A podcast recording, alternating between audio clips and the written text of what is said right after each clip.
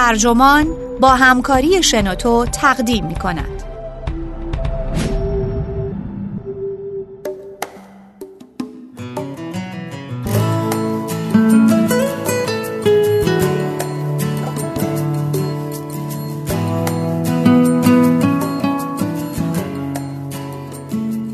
باید ایتالیایی زندگی کرد یا آلمانی نویسنده شان دورنس کلی مترجم محمد ابراهیم باست منبع نیویورک تایمز. ترجمه شده در وبسایت ترجمان. گوینده اکرم عبدی.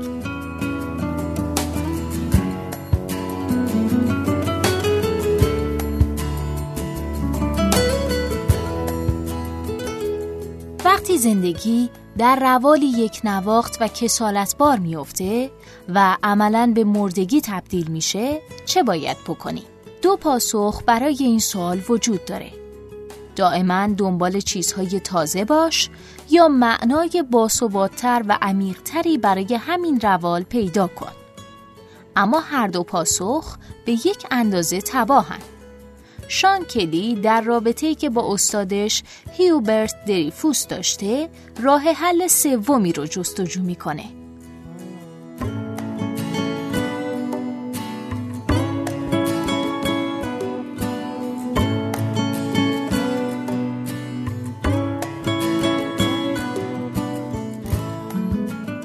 چند هفته پیش سطر جالبی رو در یادداشت های یکی از درسان پیدا کردم. نمی‌دونم از چه زمانی اونجا بوده یا چطور اصلا وارد یادداشت‌های من شده. یادم نمیاد که اون رو قبلا نوشته باشم یا حتی دیده باشم. اون سطر این بود. هدف زندگی از نظر پاسکال شادکامی، صلح یا شکوفایی نیست بلکه زنده بودنه. به عقیده من این سطر رو ممکنه معلم و دوستم هیوبرت دریفوس نوشته باشه. هیوبرت در ماه آوریل 2017 در سن 87 سالگی درگذشت. دست کم در بد و امر تصور اینکه هیوبرت ممکنه از درون گور با من حرف زده باشه عجیبه. ولی شاید عجیبتر این باشه که او از آن جایگاه بالاتر و نچندان ایدئال که حالا داره بتونه به من درباره هدف احتمالی زندگی چیزی بگه. ولی اگه می‌دونستید که طرز کار های درسی من چطوره احتمالا اینقدر ماجرا عجیب نبود. می‌دونید که من فیلسوف فرانسوی قرن هفدهم بلیز پاسکال رو تدریس می‌کنم و سنت اگزیستانسیالیستی که او منادی اون بوده. اون هم از زمانی که هیوبرت تقریبا سی سال پیش من رو با اونها آشنا کرد. یادداشت های درسی که من استفاده می کنم از دل همون یادداشت هایی در اومده که وقتی دانشجو بودم در کلاس هیوبرت برمی داشتم. در طول سالیان این یادداشت ها بیشتر و کاملتر شدن. نه فقط بر اثر چیزهایی که از دانشجوهام یاد گرفتم بلکه همچنین و به ویژه بر اثر گفتگوهای مداوم و فراوانی که با هیوبرت داشتم. مسیرهای تأثیرپذیری این یادداشت ها اونقدر فراوان و متنوع بوده که مدت هاست دیگه قابل تشخیص نیستن. گاهی اوقات حتی خودمم چیزهایی در اونها پیدا می کنم که متعجب میشم. اینجور تعجب کردن ها جالبن اما گاهی گیج کننده هم هستن. بالاخره یعنی چی که هدف زندگی زنده بودنه؟ خیلی حرف مبتزلیه. حتی همانگویانه است. اما شاید بعد از کمی تفکر اهمیتش آشکار بشه. به این فکر کنید که چطور ممکنه در عمل زندگی به مردگی تبدیل شه. می‌دونید چطور این اتفاق میفته؟ بیدار شو، برو سر کار، کار کن، نهار بخور، اضافه کاری کن، سر را برو کافه، بعدم باشگاه، آخر سرم تلویزیون ببین. تا مدتی این روال فوایدی داره و مایه ثبات آدم میشه. راحته چون پیش بینی پذیره. اما خیلی زود روزها در امتدادی بی نهایت در پس و پیش شما کش میاد. و در نهایت شما در درون اونها پژمرده میشید و فرو میمیرید. روزها تنها خالی از معنا نیستند بلکه به دلیل اصرارشون بر این بیمعنایی بیرحمانه هم میشن. زندگی دارید که اعلام می‌کنه دیگه زنده نیست. دست کم دو پاسخ طبیعی اما به یک اندازه ناقص به این اعلام وجود داره. دائما دنبال چیزای تازه باش یا معنای باثباتتر و عمیقتری برای همین روال پیدا کن. در قرن هجدهم این پاسخها به ترتیب در ایتالیا و آلمان داده می شدن. بازماندگان اونها هنوز هم هستند. انسان ایتالیایی که الگوی اصلیش جاکومو کازانووا بوده به این نتیجه می‌رسه که عنصر قایب در زندگیش خود انگیختگیه. او در روال خود مرده چون این روال همه امیال طبیعی رو می‌کشه. برای دوباره زنده شدن خودش رو با شور و اشتیاق متحد می‌کنه که از امیالش پیروی کنه تا هر جا که خواستن اون رو ببرن. معشوقه های فراوانی می‌گیره. عشقهای مهیج و سوزان. اما در نهایت هر کدوم رو به امید بعدی رها می‌کنه. او در لحظه زندگی می‌کنه. بدون هر گونه توجهی به تعهداتش در گذشته یا امکانهاش در آینده. زندگی او از هیجانی خام به هیجانی دیگه در حرکته. اما بالاخره منزوی، بی ثبات و لگام گسیخته میشه. به کسانی که پیرامونش هستن آسیب میرسونه. با هیچ کس نمی‌تونه وارد رابطه اصیل بشه و واقعا نمی‌دونه که کیه. ناامید میشه. انسان آلمانی روی کرد دیگه ای اتخاذ می‌کنه. می‌خواید اسمشو بذاریم کانت؟ او به این نتیجه می‌رسه که مشکل زندگیش نداشتن دلیل برای روال جاریشه. دنبال دلیل میگرده. برای خودش داستانی می‌سازه. داستانی که توجیه معناداری برای زندگی روزمرش فراهم بیاره. و بعد دوباره وارد روال میشه. این بار مصمم به زندگی کردن با این دانش که زندگی هر قدر هم که کسالت بار و کشنده باشه بالاخره موجهه و بنابراین باید اون رو ادامه داد. وظیفشه که این کارو بکنه. اما با اینکه چرایی کاری که می‌کنه رو می‌دونه نمی‌تونه از این احساس فرار کنه که با انجام دادن این کار به هر حال زندگی نمی‌کنه. یک نواختی دوباره خودش رو تحمیل می‌کنه. او نمی‌تونه از ارزندام بیرحمانه پوچی این یک نواختی فرار کنه. ناامید میشه.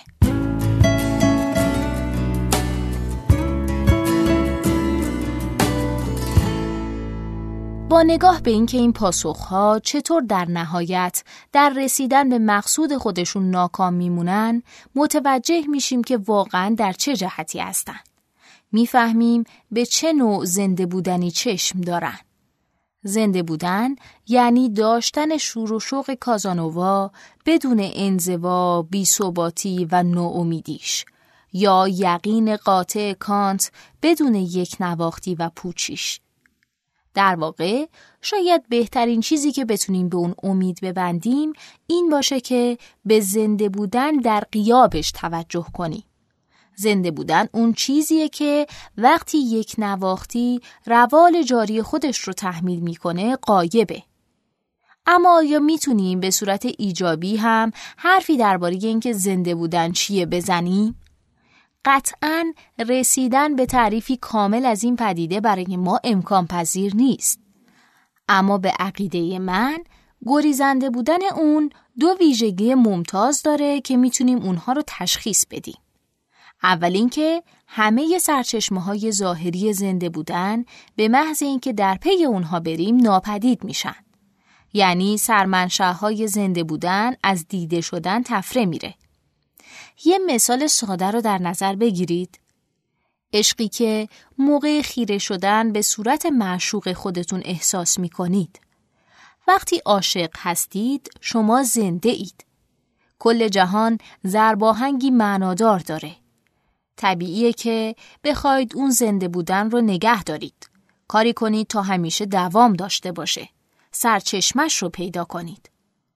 و به جز در صورت معشوق شما در کجا می‌تواند باشد؟ پس نگاه می کنید. اما حواستون باشه. اگه خیلی با دقت نگاه کنید چیزی از دست خواهد رفت. چون هرچه عشقی که اون صورت ایجاد می‌کنه عمیق تر باشه و تجربه شما از اون فرد هرچه متقالی تر باشه این احتمال کمتر خواهد شد که یک صورت یک صورت جسمانی بتونه واقعا سرچشمه اون باشه.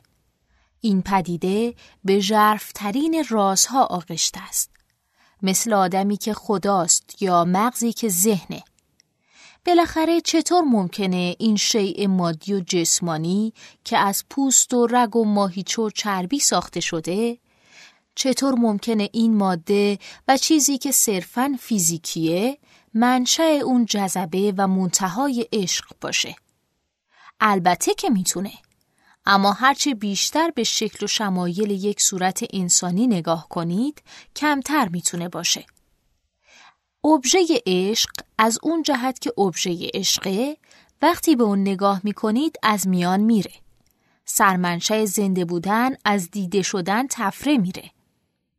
ویژگی دوم هم همینقدر رازآلوده. وقتی واقعا احساس زنده بودن می‌کنید به طریقی گذشته اکنون و آیندهتون در کنار هم معنا پیدا می‌کنن. همچون یک کل یک پارچه که همیشه وعده اون داده شده. من گاهی اوقات واقعا احساس زنده بودن می کنم. مثلا وقتی که به دانشجو درس میدم. وقتی خوب پیش میره. وقتی با هم ارتباط برقرار می‌کنیم و درگیر میشیم و کلاس پر از سر و صدا میشه. ماجرا فقط این نیست که در یک لحظه خاص با هم شریک میشیم. از نظر من خاص بودن اون لحظه به این دلیله که وعده های نهفته در لحظات مشابهی از کودکی و جوانی خودم رو محقق می‌کنه. اعتباریه برای آنچه در گذشته رخ داده و همینطور مهیا شدن برای چیزیه که در آینده خواهد اومد. وقتی به دانشجوهات نگاه می‌کنی این حس که آنچه اکنون در حال رخ دادن با اونها باقی خواهد موند همچون خاطره در آینده زنده خواهد موند و در لحظاتی دیگه میشه اونها رو درگیر خودش کنه. لحظاتی بسیار دورتر و متفاوتتر از این لحظه که حالا با هم شریک هستید. آنگاه آن لحظه با چنان نیروی زربان پیدا می‌کنه که در هیچ صورت دیگه ممکن نیست. از این جهت شکی نیست که هیوبرت اون سطر رو درباره زنده بودن در یادداشت‌های درسی من نوشته. چون اون واقعا ظهور و بروز پدیده ای بود که این سطر درباره اونه. از نظر من کلاسای هیوبرت زنده ترین مکان روی زمین بود.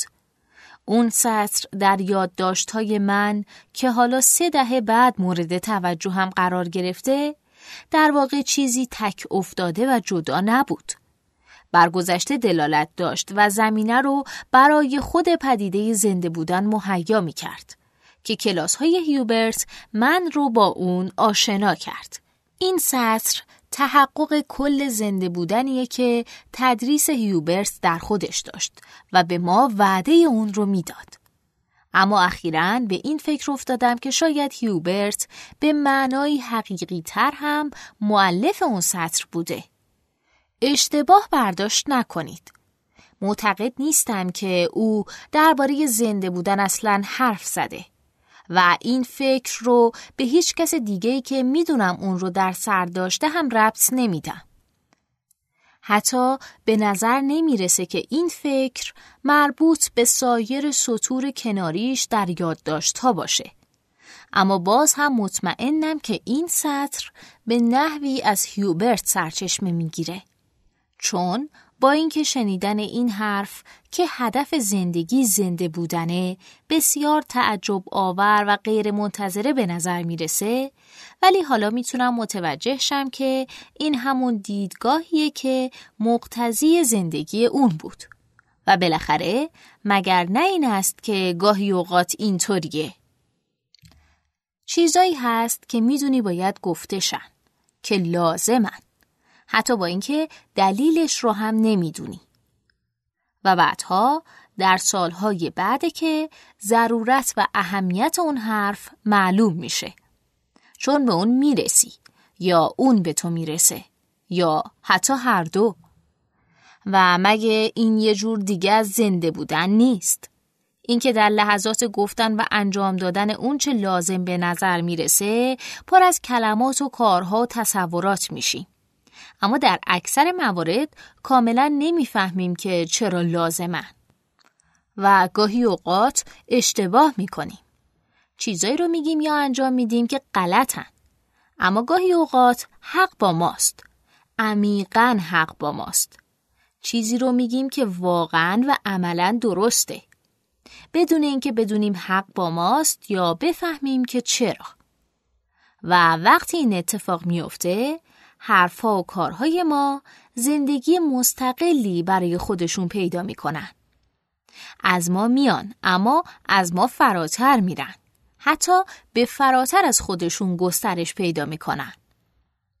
پس اگه هیوبرت واقعا معلف اون سطر بوده تنها دلیلش این نیست که اون اینو نوشته.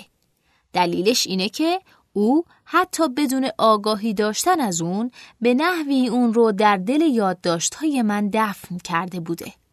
سالها پیش همچون گنجی اسرارآمیز و ناگهان پدیدار شده و زندگی یافته. یک هدیه هدیه ای از جانب او و حالا باز شده.